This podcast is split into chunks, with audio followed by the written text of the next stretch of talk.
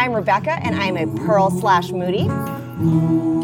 Hi, I'm Carolyn, and I guess I'm a Pearl. I'm Teresa, and I'm definitely a Moody. And before we jump into the recap of this week's episode of Little Fires Everywhere, the show we're tackling now, um, let's talk a little bit about why we decided to do this show. I'll start since I instigated the whole thing. Um, you know, obviously we started talking about Big Little Big Little Lies last year, and when we saw when I saw that Reese Witherspoon was turning well, I should say Reese Witherspoon and Kerry Washington are turning um, Little Fires Everywhere into a, another little mini series. I was so excited because I listened to this book probably about a year or so ago. I really loved it. And then I started dragging you guys into it. So, why did you think this was a good fit for Big Little Podcast? Well, I hadn't read the book until you brought it up to us that we were thinking about doing this, though I had heard a lot of buzz surrounding the novel Little Fires Everywhere. Um, so I was quite keen just based on what I'd heard about the book, read the book in what felt like 24 hours. It probably took me two and uh, thought that the source material was perfect for what we'd done with Big Little Lies. There's a lot of similar themes. It deals with families and complicated dynamics and an outsider coming into a community that's very defined. So I thought it really paired well with what we've worked on before. And obviously, Queen Reese is in it, so I figured continuity, it works. Why not? And Carolyn, you actually haven't read the book, so why did you agree to do this?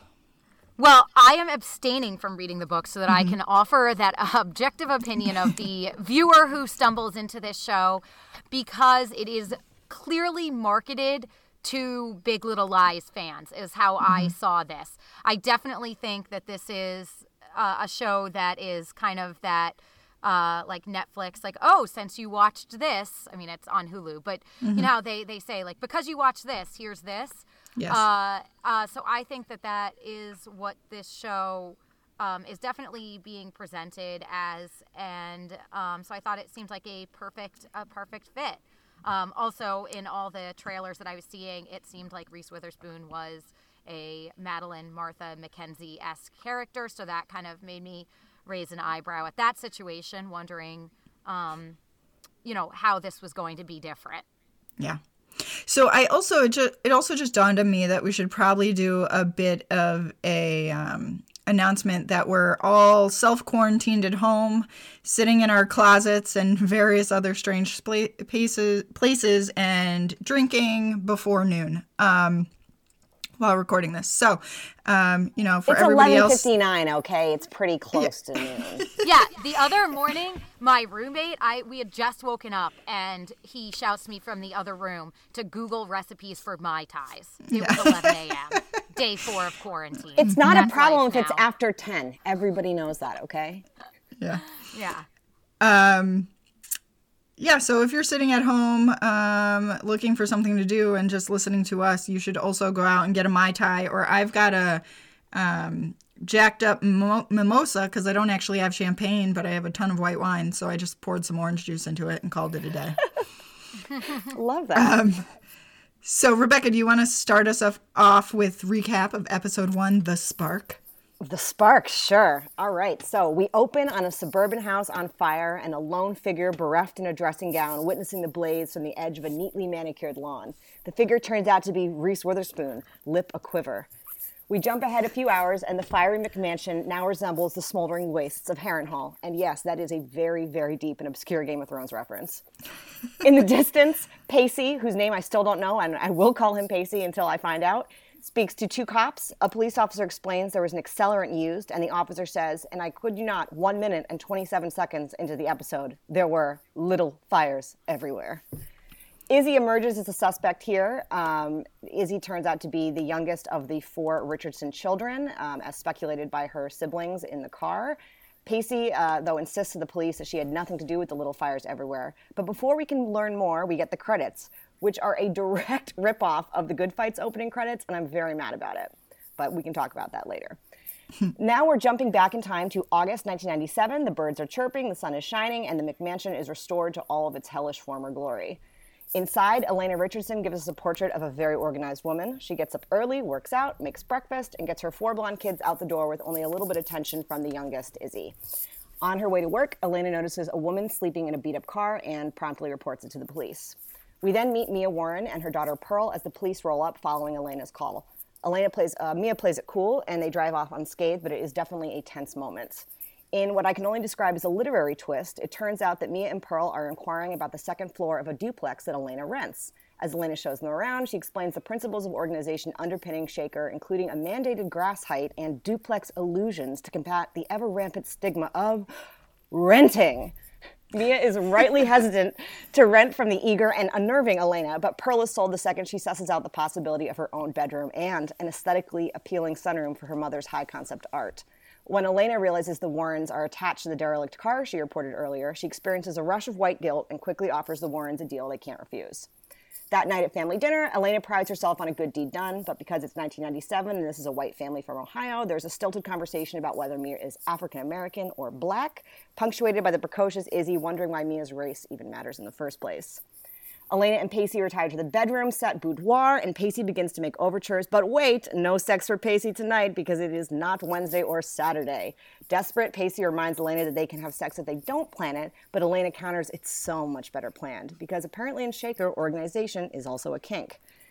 Mia and Pearl share a more wholesome moment as they fall asleep, reminiscing about knocking out I Love You on a partition on their once separated bedrooms, which is giving us all sorts of shades of Jane and Ziggy, and it's heartbreaking and tender and a really nice counterpart to that high gloss sitcom dynamic we see with the Richardsons.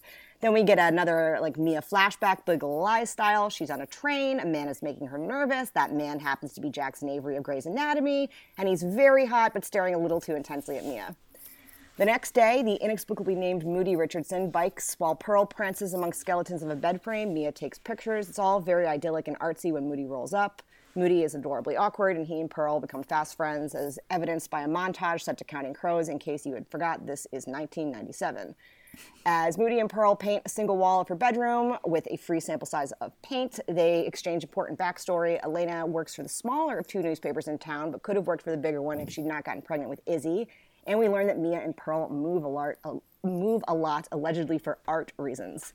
Meanwhile, Elena is going about her morning, dropping off Izzy at school, crushing her self esteem in the process, then chit chatting about her friend about their latest book club, book club pick, the Vagina Monologues, or as Elena would prefer to call it, the Virginia Monologues. Later, Izzy rebels against Elena by burning off a big chunk of her best feature, aka her hair. Elena tries to fix it at the salon by suggesting Izzy get a Rachel from Friends cut, but Izzy insists on Drew Barrymore for reasons mostly pertaining to cocaine. Outside the salon, Elena runs into Mia. Elena notices Mia is working at the local Chinese restaurant and awkwardly offers her a job as a maid or a housekeeper or a house manager, and it's all very bad. And as Elena worries to Pacey later, rather racist. Pacey doesn't care, he just wants to bone, but alas, it's Thursday and poor Pacey is out of luck. Moody invites Pearl over, and we see the house through her eyes in all of its hellish McMansion glory. We get our first real introduction to the eldest Richardson kids, Trip and Lexi. Trip wears puka shell necklaces. Lexi wears a baby G watch and is going to Yale. Pearl says she doesn't know where she wants to college, but Lexi assures her she'll be a shoo in because of what? Affirmative action. When Moody groans, Lexi and Elena protest. It's cool because Lexi's got a boyfriend and he happens to be African American as well.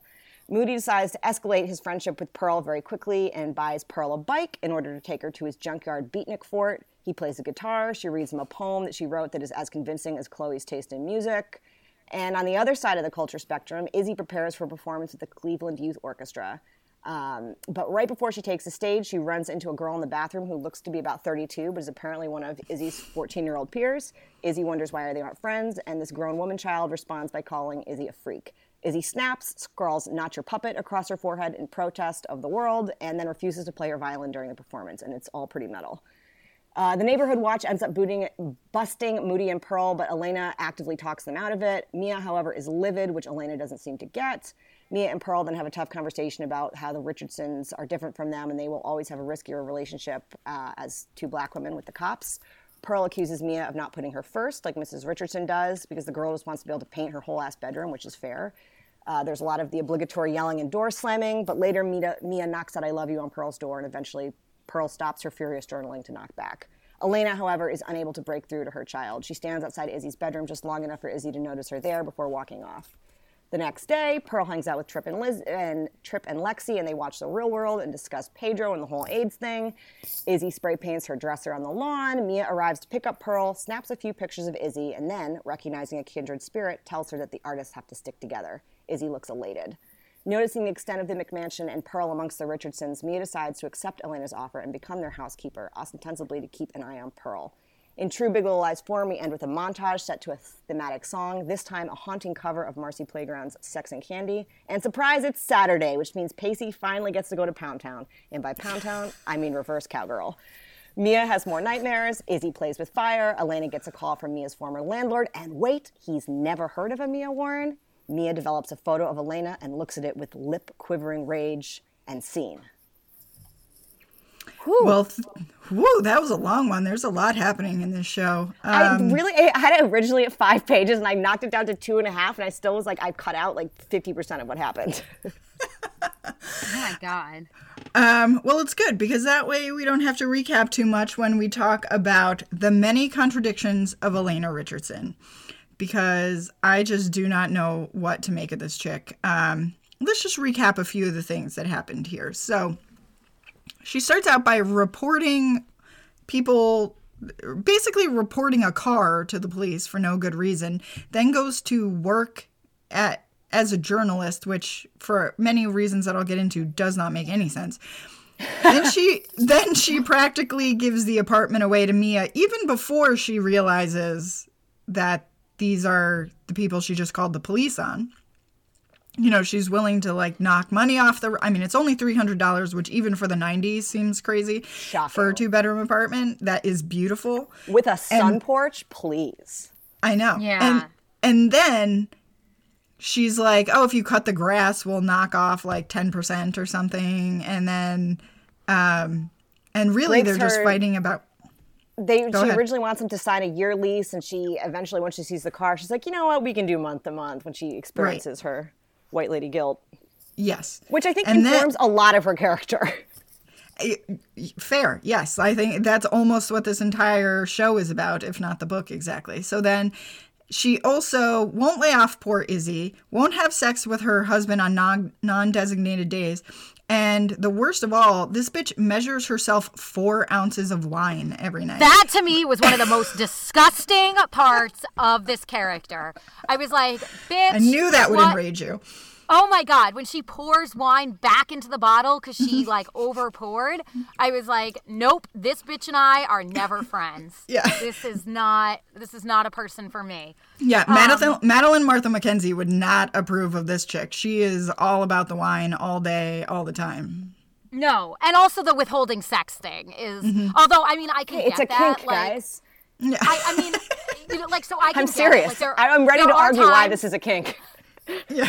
yeah i mean okay but i mean yes there are times where you're like no way like not tonight it's not happening like but i mean to have a schedule that I, I i mean unless that is like some sort of weird kinky thing to me that's like the least sexy like there is like nothing sexy about like planned set up sex night Well, let's let Rebecca make her case for a kink here. Oh, great. Put me on the spot now. um, no, I mean, uh, truly, I think from like a standpoint of once you've been married to someone for a very long time or in a long-term relationship and you're hounded by them to have sex, and you're just like, no, man, I'm not into it right now. And then to just have like a designated day, we're like, okay, today's the Pound Town day. Like, I don't know, I feel like that you kind of get yourself excited about it all day, and then the mm-hmm. all the other days you can be like, no, and it's a valid excuse. So I don't I know. mean, maybe it's it's almost like being a dominatrix, right? Because she's Yes. totally in control. She's Oh, like, yes. total control monster. For sure. Um, and everything she does is motivated by control. Like she is a landlord who is controlling a tenant. She is controlling who she puts in there. She is controlling what they do. I mean, yes, the city is or the town is controlling the grassland. she controls the media to some degree. I mean, Right. this is She's a woman She's controlling who the media. She's controlling her kids, her husband's sex needs, uh, everything. the I mean, authorities. I mean, she's got. It seems like she's got everybody in her back pocket, from the neighborhood watch to the cops to the local government. I mean, this is a woman who's got Madeline Martha McKenzie's gift for gab and socialization and connectivity, but with more of a seemingly sinister purpose. well, okay, so I want to, everybody's had their chance to yell about kinks and wine. So I want to talk about the fact that this bitch would never in her life be a journalist because Let's talk Because- about it. When I graduated from college, I went to work at a tiny local newspaper, just like she works at. First of all, everyone who works at a small local newspaper and, you know, even a lot of the bigger dailies are slobs. Like we don't get dressed.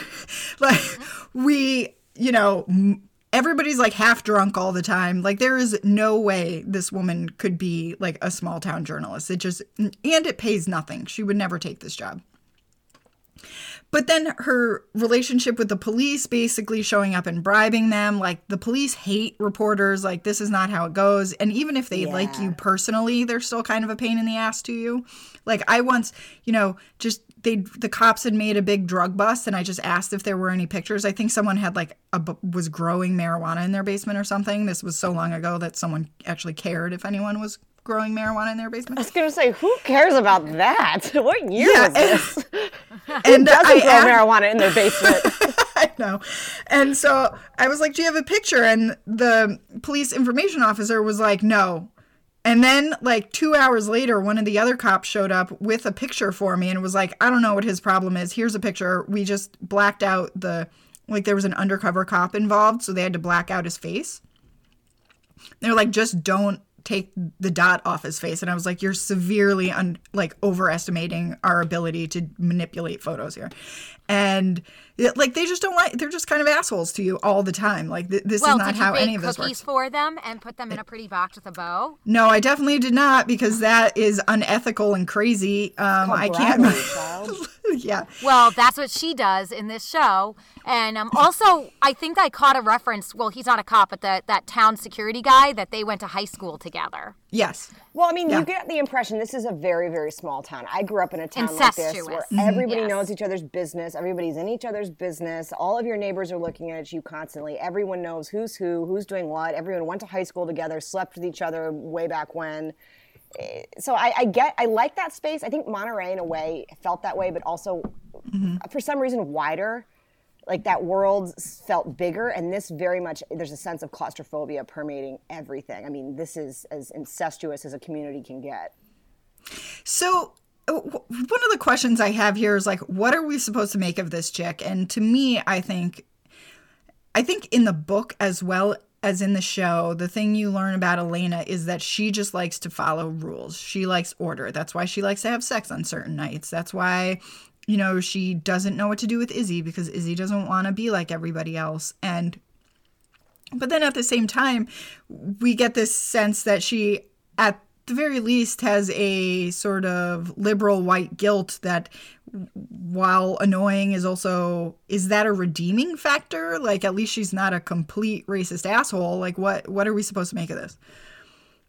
I mean, I think this is the most compelling part of the show, and it's going to be the thing that's going to be most interesting for us as three white women to grapple with. And that mm-hmm. is what is a well-intentioned white woman to do in situations? Because I mean, so far, we you know we're talking just episode one here. Her behavior comes off as more like I'm doing this to make myself better, not that I'm actually trying to have an impact on your life. When she's at dinner with the family, and she goes, "Oh, it just feels so good to help a family in need." That is the textbook definition of like no such thing as a selfless good deed. She does this mm-hmm. to feel better about herself. For what reason, you know, we'll find out or not.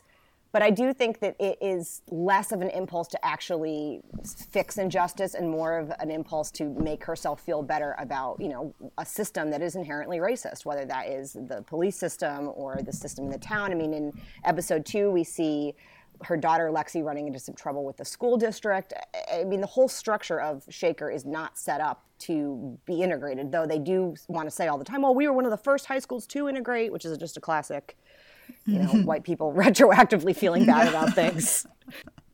Well, on the flip side, and I know we're about to talk about Mia, but like I feel just as conflicted about Mia as Yeah. a person. and uh to be honest, I mean, I feel like in the first episode you aren't really you're just kind of given these little little glimpses of her and and a, like you know, kind of these like flashback horror, you know, like she wakes up from these like nightmare flashbacks and everything. So we're not really given enough to like develop who she is in this first episode. Mm-hmm. But what is really ruining it for me is Kerry Washington's like acting Yeah. in which she looks like there is something smelly on set the Yes. whole time and that it is like unbearable and she can't breathe. And I am not sure how she landed on this choice as an actor. Every time she speaks to someone, she looks like she thinks they're stupid and is speaking slowly to them so that they can understand her. Like really, I, I felt yeah. like she's looking like she's trying not to throw up. Like she's yeah. talking slowly and moving her mouth funny, like somebody who is mm-hmm. about to just hurl all over the floor.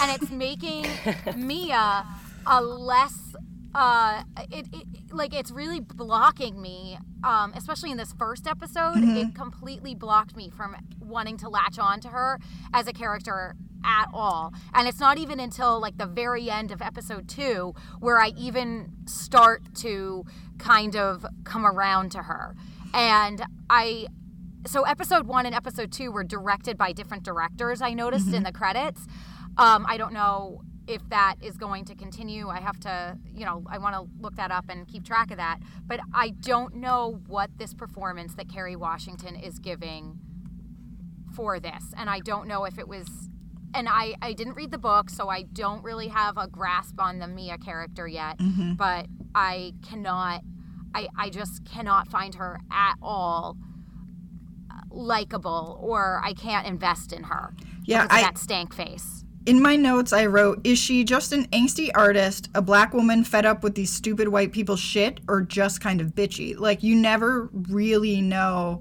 like, but see, there's, there's not enough like nuance.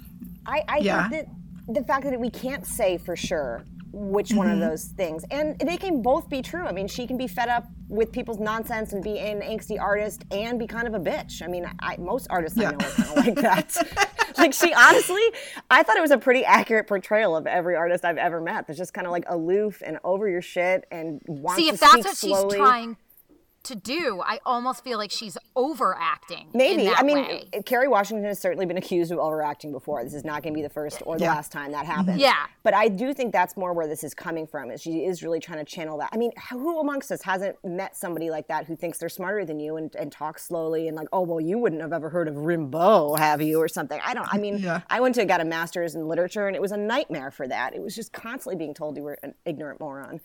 And I, I do think there's a certain temperament and that's kind of what she was giving me and i didn't find it that it alienated me if anything i was like okay i, I want to know how she got to this place like who hurt you boo like i want to know there's you know i also think there's a little bit of problem with the writing here because oh, i think yeah. Can poor, poor Kerry mm-hmm. Washington is just given like garbage to work with for dialogue a lot, including this is I don't know why this enraged me so, but there's a part where you know Elena is asking Mia if Pearl can stay over for dinner, and I don't know if you already had plans. And she says, I don't plan, I just wing it, usually with leftovers. And I'm like, then bitch, where did the leftovers come from? Like you plan, you made something yeah. at some point. If you have leftovers, like you, I, I mean, it's is it so wildly? Is it so out of the norm to think you might have had a plan for feeding your child today?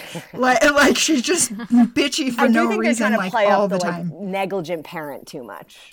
Like, you know, yeah. she can be a, a hardworking mother that doesn't have a ton of time to be putting, you know, all of Pearl's needs first eh, without it being so heavy handed. And I do think the writing in general for all the characters, especially mm-hmm. when it comes to like references and things like that, is hitting you over the head whether it's you know the explicit like there are fires coming they're going to be small yeah. but they're going to be everywhere. Like it's just it's exhausting. Like there was definitely mm-hmm. i keep an eye roll count when i watch this and you know within the first five minutes alone i was like whoo but i think you do kind of acclimate to it and if you take it as kind of being like a, a heightened fiction as opposed to a, a, really grounded in reality kind of like we applied with big little lies. Like nobody's taking big little lies like it's a super realistic portrayal of, of people's lives.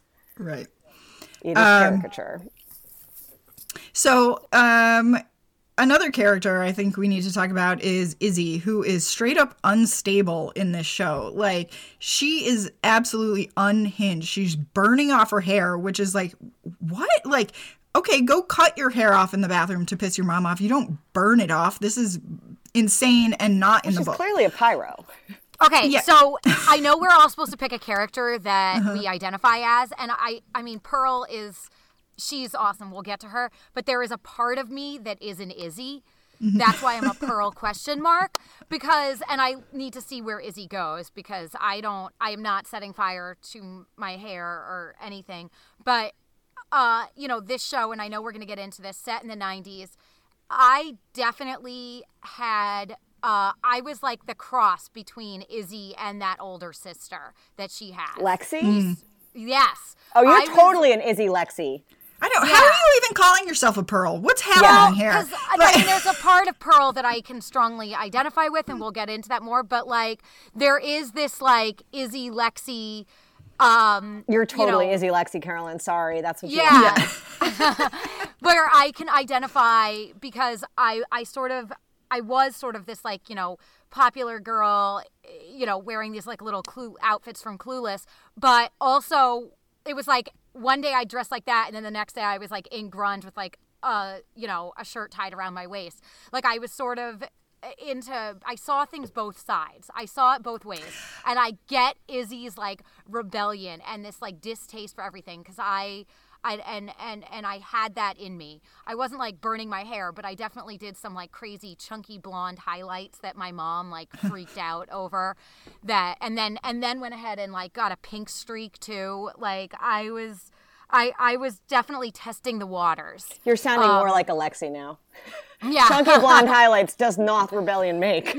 Well, no, I and, no, but I know exactly what you're describing because I went to pl- school with plenty of girls like this who were like in love with Kurt Cobain, but Yeah. also wore platforms and Right. like limited skirts every day. So. yes. like i feel like that is a type in and of itself like there's almost two and i i don't think is izzy is not you know grunge right because grunge was cool at some point in the 90s and the cool kids were doing that because Izzy is you know, early emo, and emo has Exactly. never been cool.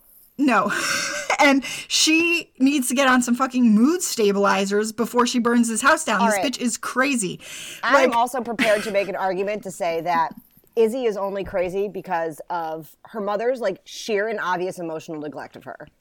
Yeah Like I think that everything Oh, that Izzy is doing fair, is yeah. completely a reaction to the fact that Elena is salty that she didn't get to go work at the bigger newspaper and therefore resents the product of that decision to the extent Mm-hmm. where she like refuses to call her daughter by the name that she wants because it's not Elle or Belle or Bella. Yeah. It's like you gotta cool it, lady. You are driving this child. And the scene at the end when I want to call her Madeline. Oh my God! When Elena is standing outside the door and Izzy is looking at her and wants her to come in and connect with her so badly, and then she walks away. I'm like, this Mm-hmm. Yeah, is an that's really emotionally abusive mother. I'm sorry. I will. I will call this now. She is emotionally But- abusing her child. Well, so that scene that Rebecca just mentioned, I think Mm-hmm. was the best scene in episode one. Yeah. This show is all about these like juxtapositions of these two women and their relationships with their children and lifestyles and everything. And that scene was so well done where you have the that teen the teen girl and mother relationship and that juxtaposition of you know that reaching out um, you know from Mia to her daughter and what Izzy wants from her mother. I thought that was to me the that was the the standout in this episode as far as direction, performance and editing everything. I would agree. And I think to Rebecca's point, well, I don't want to get too much into book versus show here because one, Carolyn hasn't read it, and two, we're going to do a book club episode. But in the case of Izzy, I think they make a better case in the book for everything Rebecca just said because she's still a very sympathetic character who you're just like, could you people just let up on her a little bit and stop bullying her? And like, she there nothing she does in the book is that bad. She's not like the scene from the orchestra is not in the book. The burning off of her hair is not in the book. that I feel like the show is making her almost into a less sympathetic character and you're like, yeah, like how of course if your daughter's burning off half her hair, of course you're freaked out. Like that's insane. And they're they're just taking her character to such an extreme that I I find like I'm less able to make that like this is all Elena's fault connection because she just seems like she needs like to be hospitalized. I you don't think it's all Elena's fault, but I do think mm-hmm. girls of that age, and I will speak to my own experiences here Yeah. at 14, like it's about shock. It's like, what can you do that is going to be the single most shocking thing you can say or do? And that is a scale for people. And I think youngest children, you know, other kids have come before them and done other things, feel like the bar is exceptionally high to shock. I mean, you, I, I think of that scene in Ladybird when she jumps out of the car Like this oh, is this is a very specific, and you know, I don't think anybody would argue that that character should be institutionalized. So I think it's more that like she is probably dealing with a lot of anxiety and you know some sort of maybe mm-hmm. mood disorder. But the, I think the behavior doesn't mm-hmm. necessarily read to me as like as extreme. I think it's it's more like this is a pretty accurate portrayal of what a 14 year old in their 14 year old headspace thinks you have to do. And, and Izzy is in a especially extreme case because she is the youngest. She is definitely the black sheep of the family. The only person that she's got any sort of kindred connection with is her father, and he doesn't seem to be around very often. So, you know, obviously, mm-hmm. you can see a mile away what's going to happen with Mia. She's, you know, found this person that is also a black sheep that she can connect with, and that's obviously something that Elena is not going to like. So, you know, that's making me, giving me anxiety just now thinking about how that's going to get portrayed. But I have a lot of sympathy for Izzy, and I actually think the portrayal of her so far has garnered a lot of sympathy. I think that young actress, first of all, both Izzy and Lexi, like, I love that they found actresses. They are lost are... children of Reese Witherspoon. Like, those yes. are her postman children. Fucking amazing. A- amazing casting. And yeah, the casting they department are, nailed it really delivering very strong performances. And Izzy especially because there has to be so much layered and she is this like very worked up character and has all this stuff going on.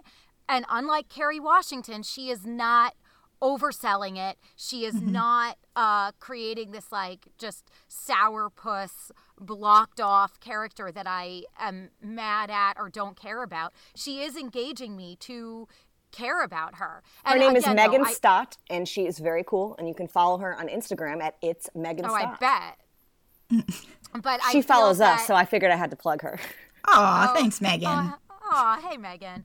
Um, I I think that uh, her character so far for me, and again, having not read the book, is one of the most interesting and evolved as of. Yeah, you know, you're nailing um, it, Megan. We're fans. Yeah. Yeah, for sure. So now that we're fully into the children of Little Fires Everywhere, let's talk about Precious, Precious Pearl, played by Lexi Underwood, who is a goddamn American treasure in the making. Like Ooh, this actress right? is so yeah. good. She is blowing Fire. like everyone out of the wild, like all the adults. Like she is amazing. And um she's also a little feistier in this show, I think, than she is in the book, which I actually really like. Like when she yells at when she yells at Mia, I was just like, yes, thank yeah. you. Like, don't just take this lady's shit anymore. What yep. did you guys think of that? So true. I think she is, honestly, in the book, I know Pearl is supposed to be this virtuous, ideal teen that's curious mm-hmm. and interesting. And she's kind of our eyes in the book in a lot of ways. But I didn't really connect with her that much. And already, mm-hmm. just, you know, through two episodes is all I've seen so far. Holy moly, this actress is just so engaging. You feel like you're sitting right there with her. She's super warm. It doesn't feel like she's acting. She mm-hmm. feels also like a teenager. Like she does not feel like an actress. You know, I, I do feel mm-hmm. sometimes with, and none of these kids really I would describe this way, but I do find with teen actors a lot of times because they are casting most of the time like 22 year olds play high schoolers, mm-hmm. you are conscious of that. And these kids really do feel like lived in teens. They feel very authentic. And Lexi Underwood for sure is just slaying this performance. Yeah, I I think that yes, 100% she is a standout little actress and I want her to go on to so many more things and and create so many more characters because she just has a lot she has a lot to give. Um I I I think that the thing for me that like makes her such a standout actor in this is her her eyes like mm. like you mm-hmm. said rebecca like she is like living in this and there are moments where she is just like watching her mother and it's not even a facial reaction it's like an eye reaction yeah. She's smizing and then some. Mm-hmm. She's smizing. She's giving you a like, whole range of emotions you, with smizing. Yeah, I it's mean, amazing. and there's like, is there a word for eye sadness? Yeah. Like, I-ness? I don't, I don't know. I don't know. But yeah, she uh, she is doing so many things that like make this character interesting and is and and and can carry all these scenes. Um, and I love her relationship with Moody like right away. I mean, it's just it, you know it, it is it is so sweet it is like that true little puppy love yeah um i want to know how she is not like totally in love with Moody back. His weird little Oh, clubhouse and his guitar. And Duh. first of all, no. Like Trip is not hotter than Moody. I will fight But you to the death about, about for a that. second? I, Yeah. can, how- can we say that because the, the actor that plays Moody is legit like 16, so I don't think we could say Well, that. but- also, do we, I need to talk about that the actor who plays get Moody, arrested. Does he remind anyone else of a young Ryan Phillippe? Yeah, my Oh, God, that's totally. good. I was thinking Justin Timberlake, but yeah. No, totally. No, and that's it's such interesting casting to me because with Reese Witherspoon, Mm-hmm. Yep. like, does she sit there and look at this and think like, oh, interesting? Mm-hmm. Um, also, I mean, then I know that, Ri- uh, that Reese Witherspoon has a son with Ryan Phillippe as well, Yep. as Deacon. little twin clone daughter, and he does look like Ryan Phillippe. So I thought it was interesting that they did find kids that look like her kids for this. Mm. More of this Reese Witherspoon really controlling the scenario in But- art imitating life. Moody also cares about her poetry. Like Yeah. I would be like, Moody is a moody you need to go teenager. somewhere else What with your poetry. name for so Mm-hmm. Um, yeah, I, I mean, and and I, I, I guess that's in the next episode where they write down the Kurt Cobain lyrics on each other's arms. Am I oh yeah, we'll ahead? get. Yes, you are. We'll get Yeah. there. Don't you worry. Um, yeah, I, Yeah. I, I just the first episode, uh, it really, I, I like fell in love with this like sweet little moody boy. Yeah, yeah, me too. Um, and Trip sucks, so I don't really understand what the deal is here. I mean, he's just your quintessential like hot high school. Trip boy. triggers me. I Trip guess. reminds me of every boy Yeah. at the boys' school that was similar to my girls' school that wore those stupid puka shell necklaces and those Hollister T-shirts at the dances, and they just grinded up upon you and were non-consensual about it. And no, thank you. He triggers They were me. still wearing puka shell necklaces when you were in high school because just that's at the upsetting beginning, to me. just at the beginning, and it was only because Okay. the OC was at like the height of popularity, and everybody was trying to like look like Mm. Ryan Atwood, and it was not Oh, nice. It was not a good time. I feel All right, well, like speaking of 90s references, are Mm-hmm. we going to get to talk about the 90s now? sure. Let's go to the '90s. Let's do some '90s spotting, as I've decided to call it. What do you I want was six years old Carolyn? in 1997, so my experiences with this are very much on the younger side. But I found the explicit nature of this a little heavy-handed throughout. I do enjoy it; it is fun. But when you get to like I just feel like they're forcing in references. Like at one point, I think Reese Witherspoon opens the fridge and she goes, "Oh, we're all out of Snapple, but we've got Shasta." And I'm like, "You didn't Yeah. need that line. Like that just takes me out of the moment. It really feels artificial and like they're trying to force the scene." It was almost And like a commercial. They could Well, have done what- it and said it was 97 with the styling alone. They've got the Dooney and Bourke bags. They've got Mm-hmm. the, you know, the matching sets in all of the living rooms and the Stonewall sort of like denim rec couch. I mean, it's all there with the with the styling, which I think they've done a great job with. They don't need the dialogue to constantly remind us. Soundtrack, scene, all you need. The dialogue There- should not Yeah. be hammering at home. It's it's stressful. Although I did love the kids sitting on the couch watching, yes, Real World, but Mm-hmm. to me it was the Ricki Lake cut to. Yeah. Clip of Ricki Lake. Oh, see, I, I was gonna ask you guys what show that was because I was like, is that a weird episode of Springer? Oh like, I was God. confused. When I would stay home from school or during vacation time, Ricki Lake was one of my favorite go-tos. Also, Jenny Jones, Montel, all of that. I have never But, Well, um, Jenny Jones, before. didn't she end up getting someone killed? Like she had like a guy come on and confess that he was in love yeah, with yeah, another yeah. Guy, and then one guy killed him. with Yeah, it was terrible. Jones, which was Quick. yeah. Can But- you tell me? I'm so intrigued. Yeah, it's terrible. I terrible. don't It was know terrible. all the details. I think that's definitely a Google-worthy scenario. Whatever happened to Jenny Jones, but uh, Ricki Lake was uh, great smut television of the '90s. So that just slipping in to me was a great, um, a great little period marker of this, and uh, and and the clothes in general, and the music. I I love I love '90s music. It's the music of like you know my Well, d- coming of age so everything in this this the setup with the music in episode one really really got me Well, before we get to the music, I want to talk about buttonfly jeans because Mia is rocking buttonfly jeans all over the place. They are the worst idea anyone has ever had. It's like, let's make it harder to get in and out of your pants when you're trying to pee.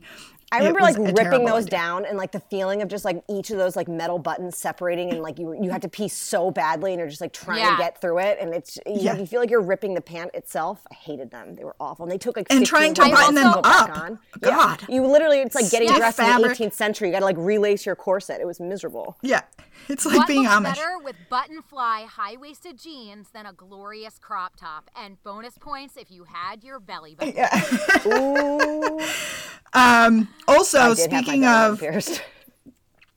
Um, also, since we talked about the real world briefly, I also want to point out that the people they show in that real world clip are Montana and Sean. Sean, who is now a goddamn senator, married to another No. real world alum. Yes, he's a senator from like, or maybe he's a congressman. I didn't look it up, but he's an elected official of the United States from like Minnesota or Wisconsin, wherever he was from, and he's married to Rachel from the San Francisco season with with Puck and Pedro that they also reference in this.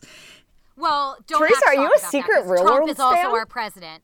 We're Yeah. living in a world where Trump is our president. I know. So if he, you know, if he's going to be a senator, Yeah. uh, then th- I think that all sounds pretty. I mean, we're also all locked into our houses.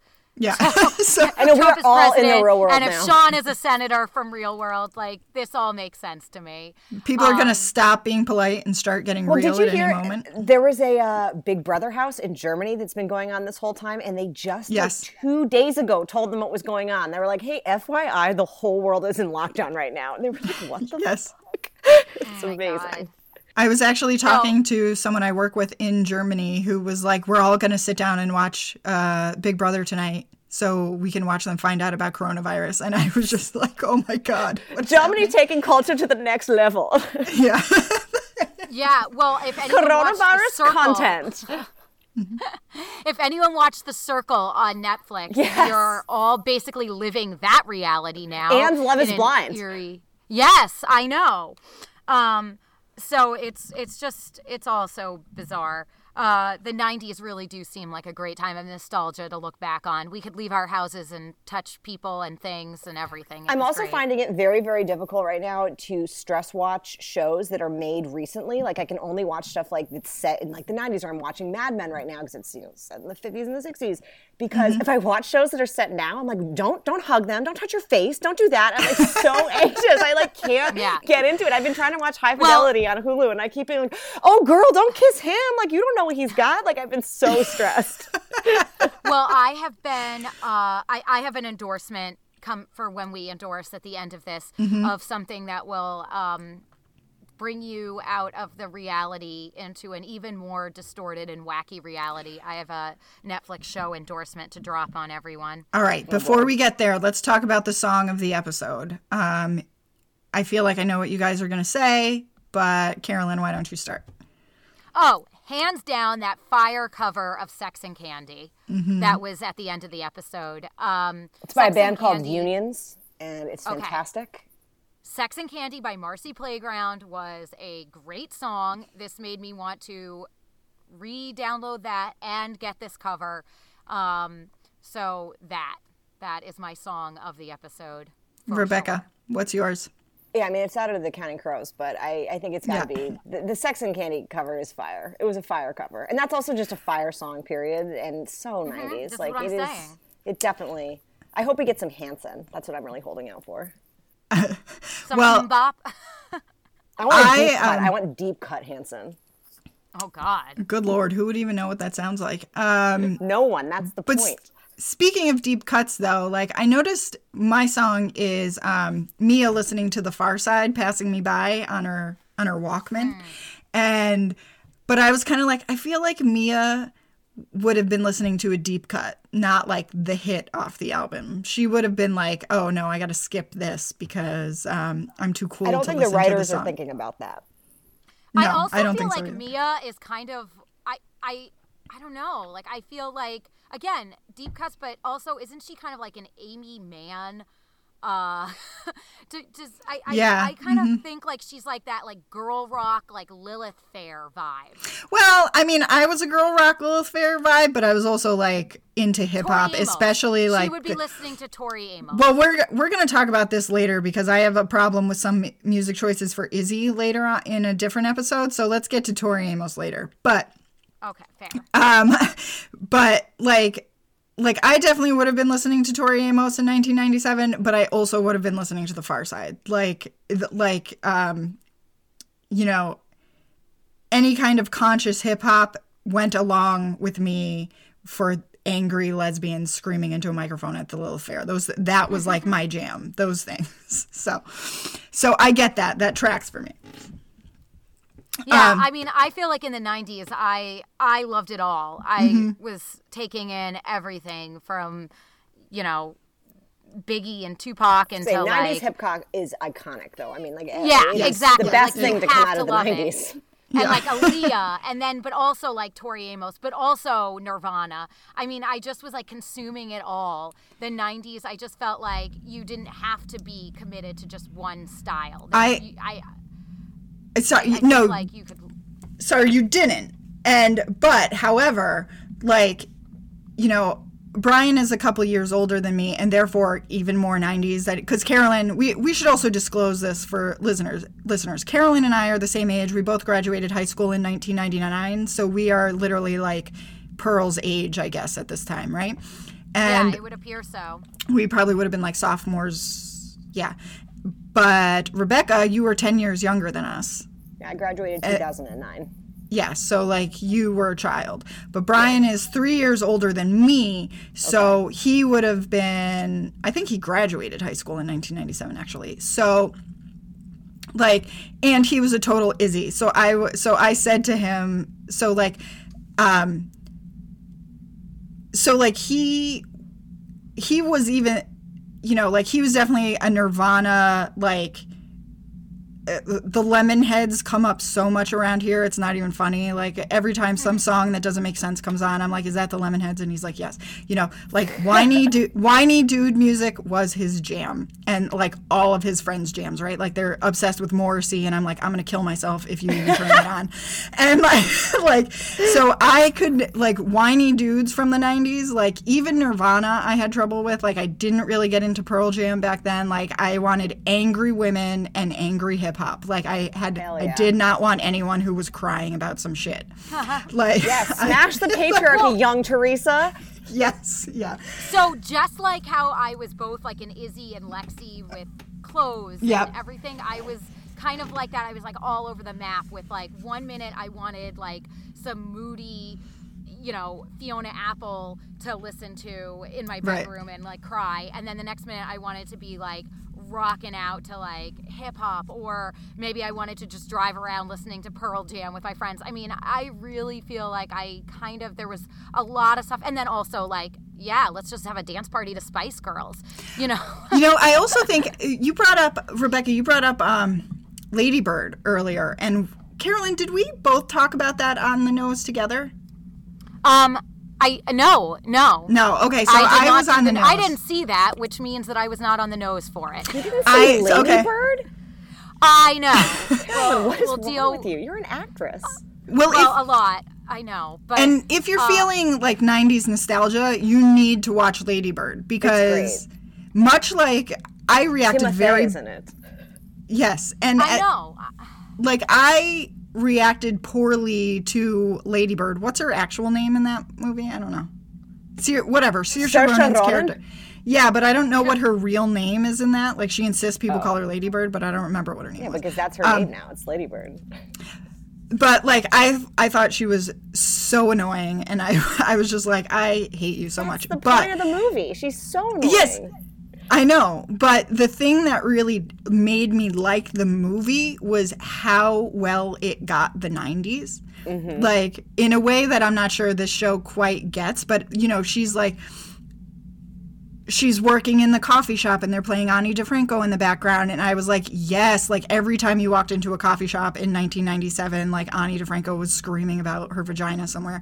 And then like and then you know she's in a car with a friend and they're playing DMB in the background and I'm like oh my god yes like every time you left the house someone forced Dave Matthews on you whether you liked it or not hate Dave Matthews. I know Yeah, Dave Matthews can suck it. That's one part of the 90s. Uh, You know what? This is becoming a very popular opinion. I feel like they're going to be the next Nickelback. I was talking to somebody the indus- in the industry the other day, and she was just like, Mm-hmm. literally everybody feels this way about Dave Matthews. I'm like, it feels like it was for so long the other way. That it was such a like niche opinion to say that Dave Matthews sucked, and it was a good Oh, no. one to have because people would be like, "What? Dave Matthews, my king?" And you'd be like, "Yeah, he sucks," and people would freak Well, out. I think it is still a niche opinion we're just in the niche right we're in the WNPR like Ooh, artist bubble. And um, I said WNPR as though everyone else knows what that is. I should have just said NPR. We're in the NPR bubble. We're all artists. We all hang around with other artists who were terrorized by Dave Matthews Band fans in high school. True. Right? We're all just salty about the Dave Matthews Band. It's a Yeah, Dave like- Matthews Band support group. That's all Like, the I- NPR is. like I, I don't even really hate the music that much because some of it like you can kind of get like if you're just sitting around drinking beer by the water like yeah what's wrong with dave matthews band really nothing it's just that every drunken asshole trip richardson that i went to high school with loved Triggered them Richardson. so much yeah Yeah? yeah trigger richardson that's a good name Be- like they were getting you drunk guys- and peeing on people at concerts like it was a nightmare like i concerts were the hated all of them. Those were the worst. Does anybody know that Trip is typically for triple? Like it's it's a nickname for the third. yes i've heard that yeah Mm-hmm. Yeah. Oh, Yeah. I had a girl in high school who was from Abilene, Texas, and she had a brother whose name was Trip Dicky. And I was like, Your mother named your son Trip Dicky? And she's like, Oh, Oh, no, can- it's just because he's oh. the triple. He's the Trip Dicky. And we'd be like, Claire, please stop. So Trip if you're out there, Claire wears Dicky, I his miss you. collar of his polo shirt popped up.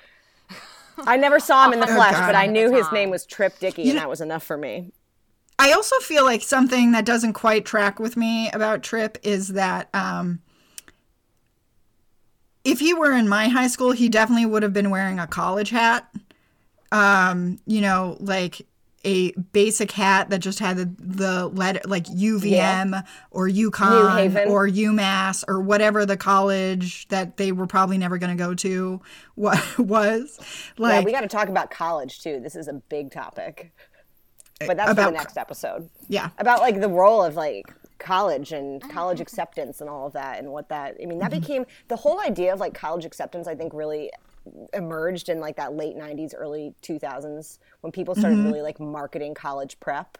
And i remember that book the gatekeepers came out that was all about like exposing the college admissions process and people started trying to like game the system and write the perfect college essay. Like this becomes like a theme in and of itself in this series. Mm-hmm. And i remember like I think that's where honestly the origin of my long-term anxiety comes from is just like that feeling of college anxiety and like having to like hit all these land these goals and it was very structured and you had to feel like you gamed a bunch of systems and you had to be special. One of my very close friends in high school wrote her college essay titled I'm Not That Special. And she literally just wrote an entire essay being like, I didn't get cancer when I was six. My parents are happily married. I don't play three varsity sports. Like my grades are decent. And she got into like every college she applied to. it was great.